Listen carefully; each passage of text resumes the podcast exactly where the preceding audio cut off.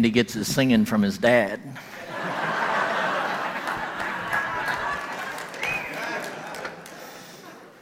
it's the final countdown.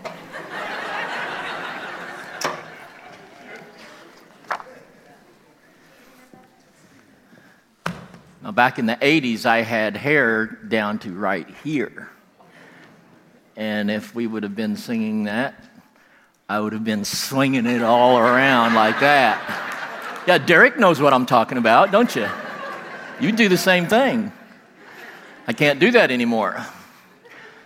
Well, because of the bone fusions and, uh, and the lack of hair. It's pretty short. I've seen we had, we had some first time guests here, and I hope you come here ready to hear some good preaching. Uh, this will give you a reason to come back next week, okay? so, um, as Christians, we are a peculiar people, and I push those borders really far. So just bear with me, okay? Let's pray. Lord knows I need it. Father, I come to you in the name of Jesus. Lord, I just thank you for this day. And Lord, I thank you for, I, I would say this congregation, but Lord, thank you for this family. Lord, thank you for this family that come together today to worship you and to lift you up. Lord, everything that comes out of my mouth, Lord, I pray that it would glorify and edify you in Jesus' name. Amen. Are you guys good at making wise decisions? I see a lot of heads going, no, no. Do you find yourself doing that all the time, saying, man, if I would only did this, or I wish I would have done that, or I wish I would have said this, or I wish I would have said that? I looked it up so on the internet, so okay. It said on the average, an adult person makes 35,000 decisions every day. I don't know where they got those numbers. Like, I don't know if that means like the decision for me to put my hands down. I guess that's one. 35,000, that's a lot. No wonder I'm wore out at the end of the day. I can barely count to 35,000.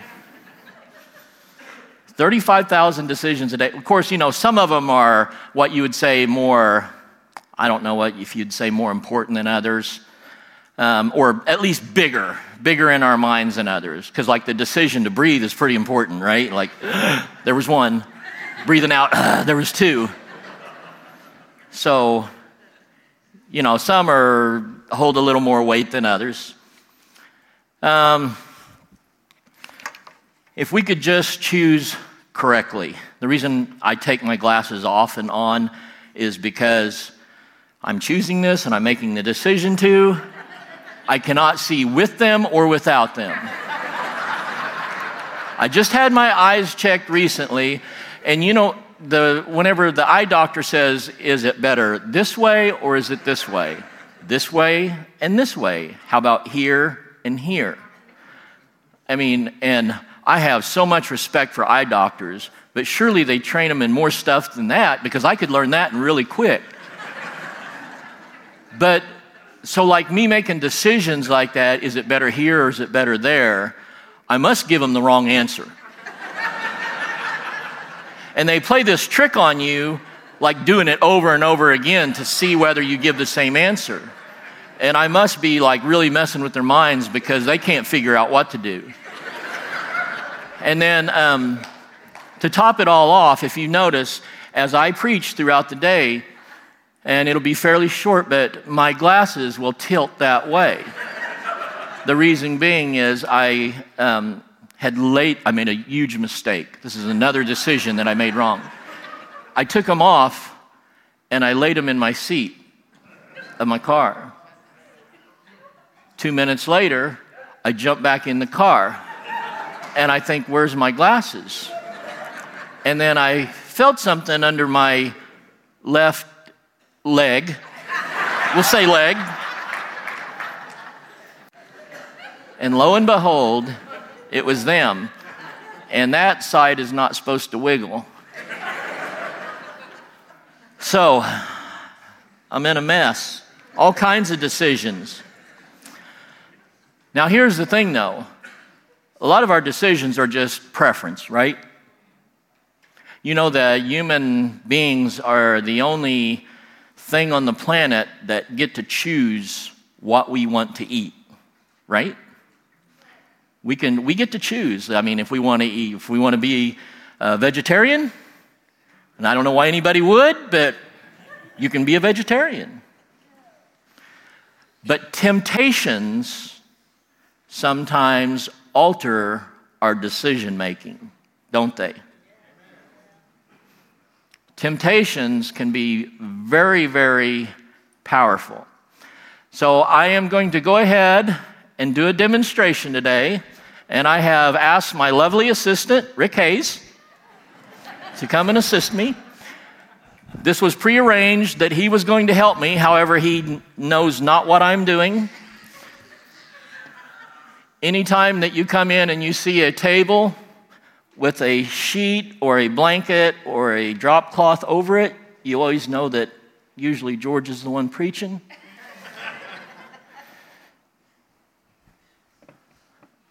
and if you would help me to do the reveal. You all right, Rick? I'm good. Okay. So, me and Rick have both been dieting somewhat. Let me move this back. And of course, I was doing sort of what the George version of an Atkins diet. And uh, a couple of weeks ago, Miss Jessica had informed me at the coffee shop that if I didn't switch that up, that I would probably damage my kidneys. So I thought, I got to switch it up. Because uh, unlike an appendix, I'm pretty sure that I need the kidneys. So she said to start introducing some healthy balance and some healthy carbs. Yesterday, I introduced 10 ears of corn on the cob into my system.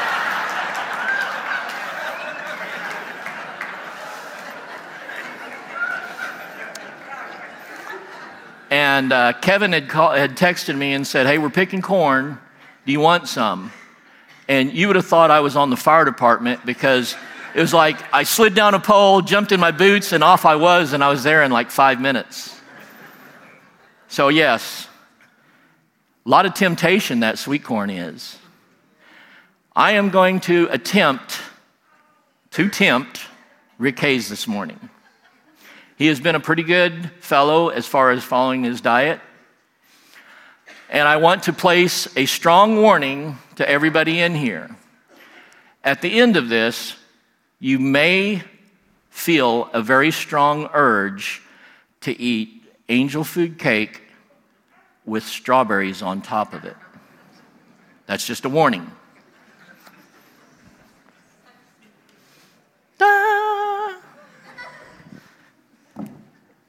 There's a reason why they call it angel food. This thing is like a little pillow of heaven. it is. Now, not all of you like angel food cake. Okay? But this here was made by Sherry Ellis Yes, by scratch. She made this. Uh, her and Mabel started making these a while back. This is the recipe of Miss Donahoe's angel food cake. And those of you that are familiar with the area know exactly what I'm talking about. These things are legendary. They have brought extremely high prices at cake auctions, and uh, they're unparalleled. As you can see, the best part is this little golden crust on top here. What do you think about that, Rick? It's more than good. See, like anybody can copy a recipe. Like, so they tried to, sh- Mabel tried to show me how to make one, and she gave me the recipe. But it was more than just the recipe, right? Because it was the love that was put into it and the own their her as an as a food artist her own little take on it and everything all the way down to the way you take it out of the pan so that the crust stays on it and um, i mean it's just got such a great patina on it doesn't it that's an antique word that antiquers use. But this here, it doesn't get any better than this. Like, I'm gonna probably go to bed tonight dreaming about this thing. And I asked Rick, and he didn't know what I was going to do, but I asked him if he liked angel food cake, and he said, Yeah. He goes, But I really like it better with strawberries on it. Now, then, then you're talking, right? So,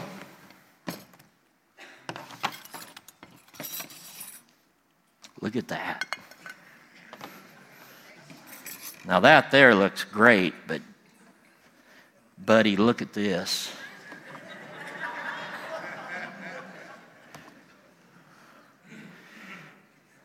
Is that very tempting, Rick? Yes, it, it is.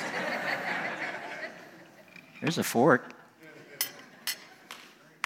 But here's the thing you guys are all sitting in here, so he's pretty accountable to you, isn't he? I mean, if he goes off the rail and he eats this thing, like everybody's going to know. After service, do you think you could trust him? Okay, let me ask you a different question. After service, do you think you could trust me? No? Okay. well, I see what you think about me now.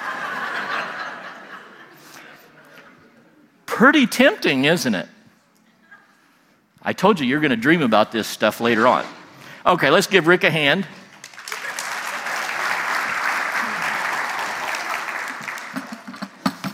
I'm going to cover this up because I don't want you concentrating on this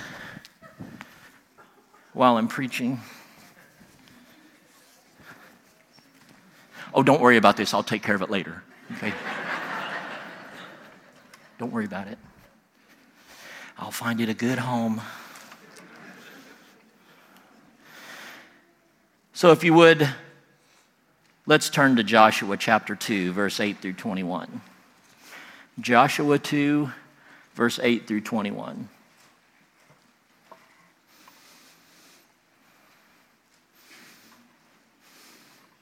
Joshua 2, 8 through 21. So let me give you a little bit of background up to this point. Moses had passed away, and Joshua is now left to lead the Israelites into the promised land before he goes to take Jericho, he sends two spies in to survey things, see what the condition is, see um, how what's going on. And as they get there, the king gets word. Evidently, someone put it on Facebook or Instagram that the two spies are there and somebody liked it, yada, yada. It probably took like a few hours back then. Now it would take like two minutes. Found out the, they were there, sent messengers to Rahab's, and Rahab's little house dwelling was in the side of the wall of Jericho. So the messengers went, and they were wanting to know uh, where the two spies were at. And Rahab decides that she is not going to give them up, and she hides them on the rooftop. And she tells the messengers, the king's messengers, that they have taken off, and she tells them, You better go chase them, I'm, you will surely overtake them. So they take off, and that takes us up to verse 8 and I'll read here. Before the spies laid down for the night, she went up on the roof and said to them, I know that the Lord has given you this land, and that a great fear of you has fallen on us, so that all who live in this country are melting in fear because of you. We have heard how the Lord dried up the water of the Red Sea. For when you came out of Egypt, and what you did to Sihon and Og, the two kings of the Amorites, east of the Jordan, whom you completely destroyed. When we heard of it, our hearts melted in fear, and everyone's courage failed because of you. For the Lord your God is God in heaven above and on earth below. Now then, Please swear to me by the Lord that you will show kindness to my family, because I have shown kindness to you. Give me a sure sign that you will spare the lives of my father and mother, my brothers and sisters, and all who belong to them, and that you will save us from death. Our lives for your lives, the men assured her. If you don't tell what we are doing, we will treat you kindly and faithfully when the Lord gives us the land. So she let them down by a rope through the window, for the house she lived in was part of the city wall. She said to them, Go to the hills so the pursuers will not find you. Hide yourselves there three days until they return, and then go on your way. Now the men had said to her, This oath you made us swear will not be binding on us unless, when we enter the land, you have tied this scarlet cord in the window through which you let us down. And unless you have brought your father and mother, your brothers, and all your family into your house. If any of them go outside your house into the street, their blood will be on their heads. We will not be responsible. As for those who are in the house with you, their blood will be on our head if a hand is laid on them. But if you tell what we are doing, we will be released from the oath you made us swear. Agreed, she replied. Let it be as you say. So she sent them away, and they departed. And she tied the scarlet cord in the window. Everything that's happening from the spies coming to the messengers looking for them to Rahab hiding them. Very shortly, they are going to come and try to take down Jericho, and it's all about to come down and happen all at the same time. Rahab was a harlot. Um, some versions say a prostitute. And, but she recognized, and it says in the scripture, she recognized the Lord your God is God in heaven above and on the earth below. Because of her recognition of the power of God, she starts to make good decisions here. Um, sometimes with the story of Rahab and the story of Jericho, we don't make a connection, but it is the same, what you would say, true. It's, it's a true story. These are historical true stories, and it's all meshed together. We just happen to come compartmentalize it. But this is all boiling down to what is the final countdown. It's all going to happen at once. And it all hinges on these things the decision that Rahab has made and committed and made an oath to the two spies so that her family, her and her family, will be spared. Now, there's some time between the commitment she made and when this all boils down. Whenever they march around Jericho in the prescribed way and the walls fall down.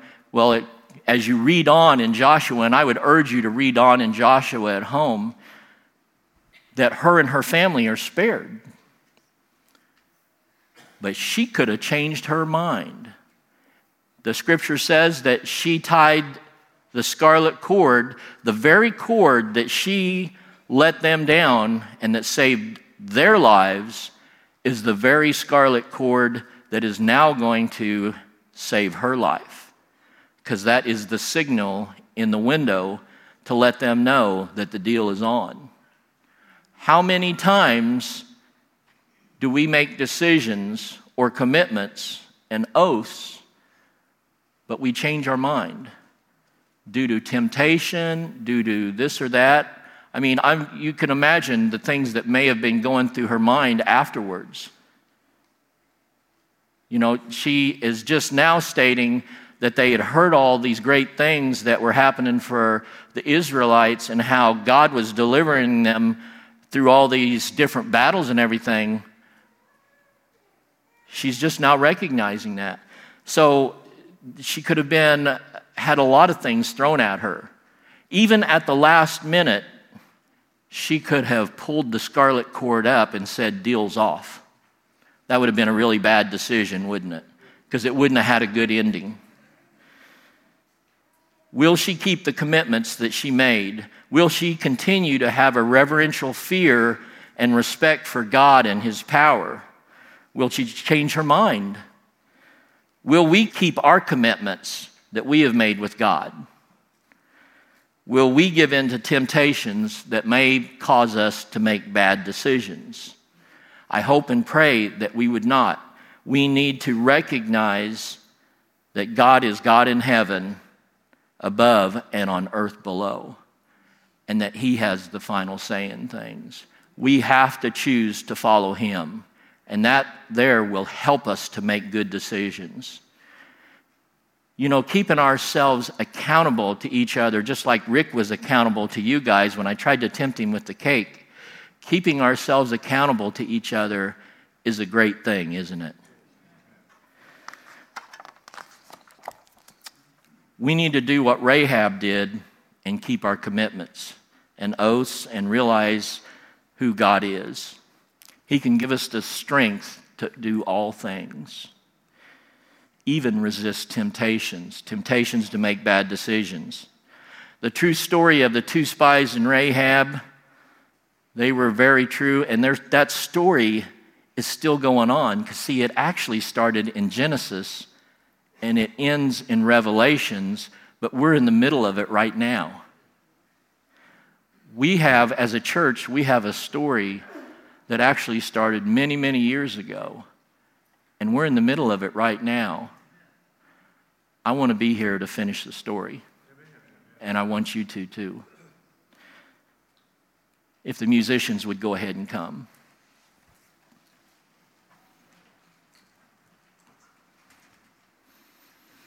I mentioned that the scarlet cord that was used to save the lives of the two spies was the very cord that was the signal to save Rahab and her family's life.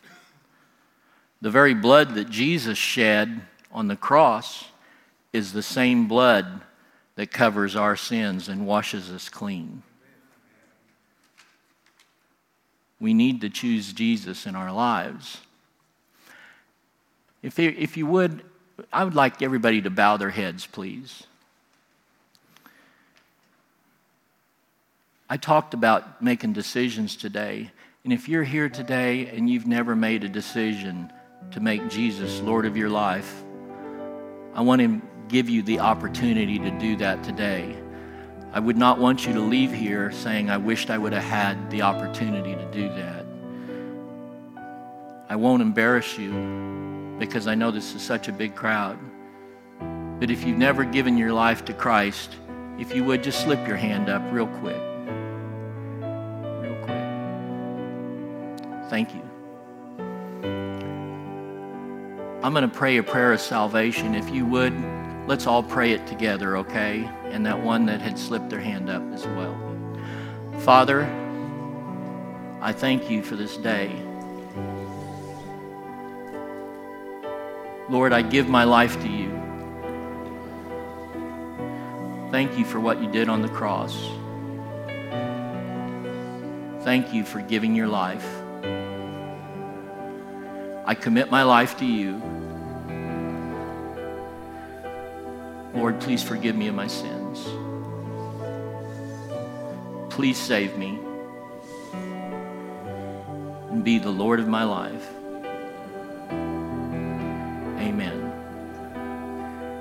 That one that raised their hand and anybody else, if you prayed that and you meant it in your heart, then you are now a part of the kingdom of God.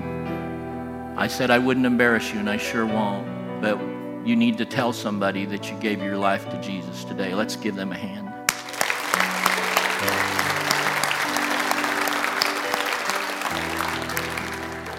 As the musicians play, if you would please stand. If you have any other prayer needs in your life, please come up to the altar. There'll be plenty of people to come and pray for you. If you need healing in your body, or you have someone in your family or friends that need healing, please come up and stand in, and we'll pray for you as they play.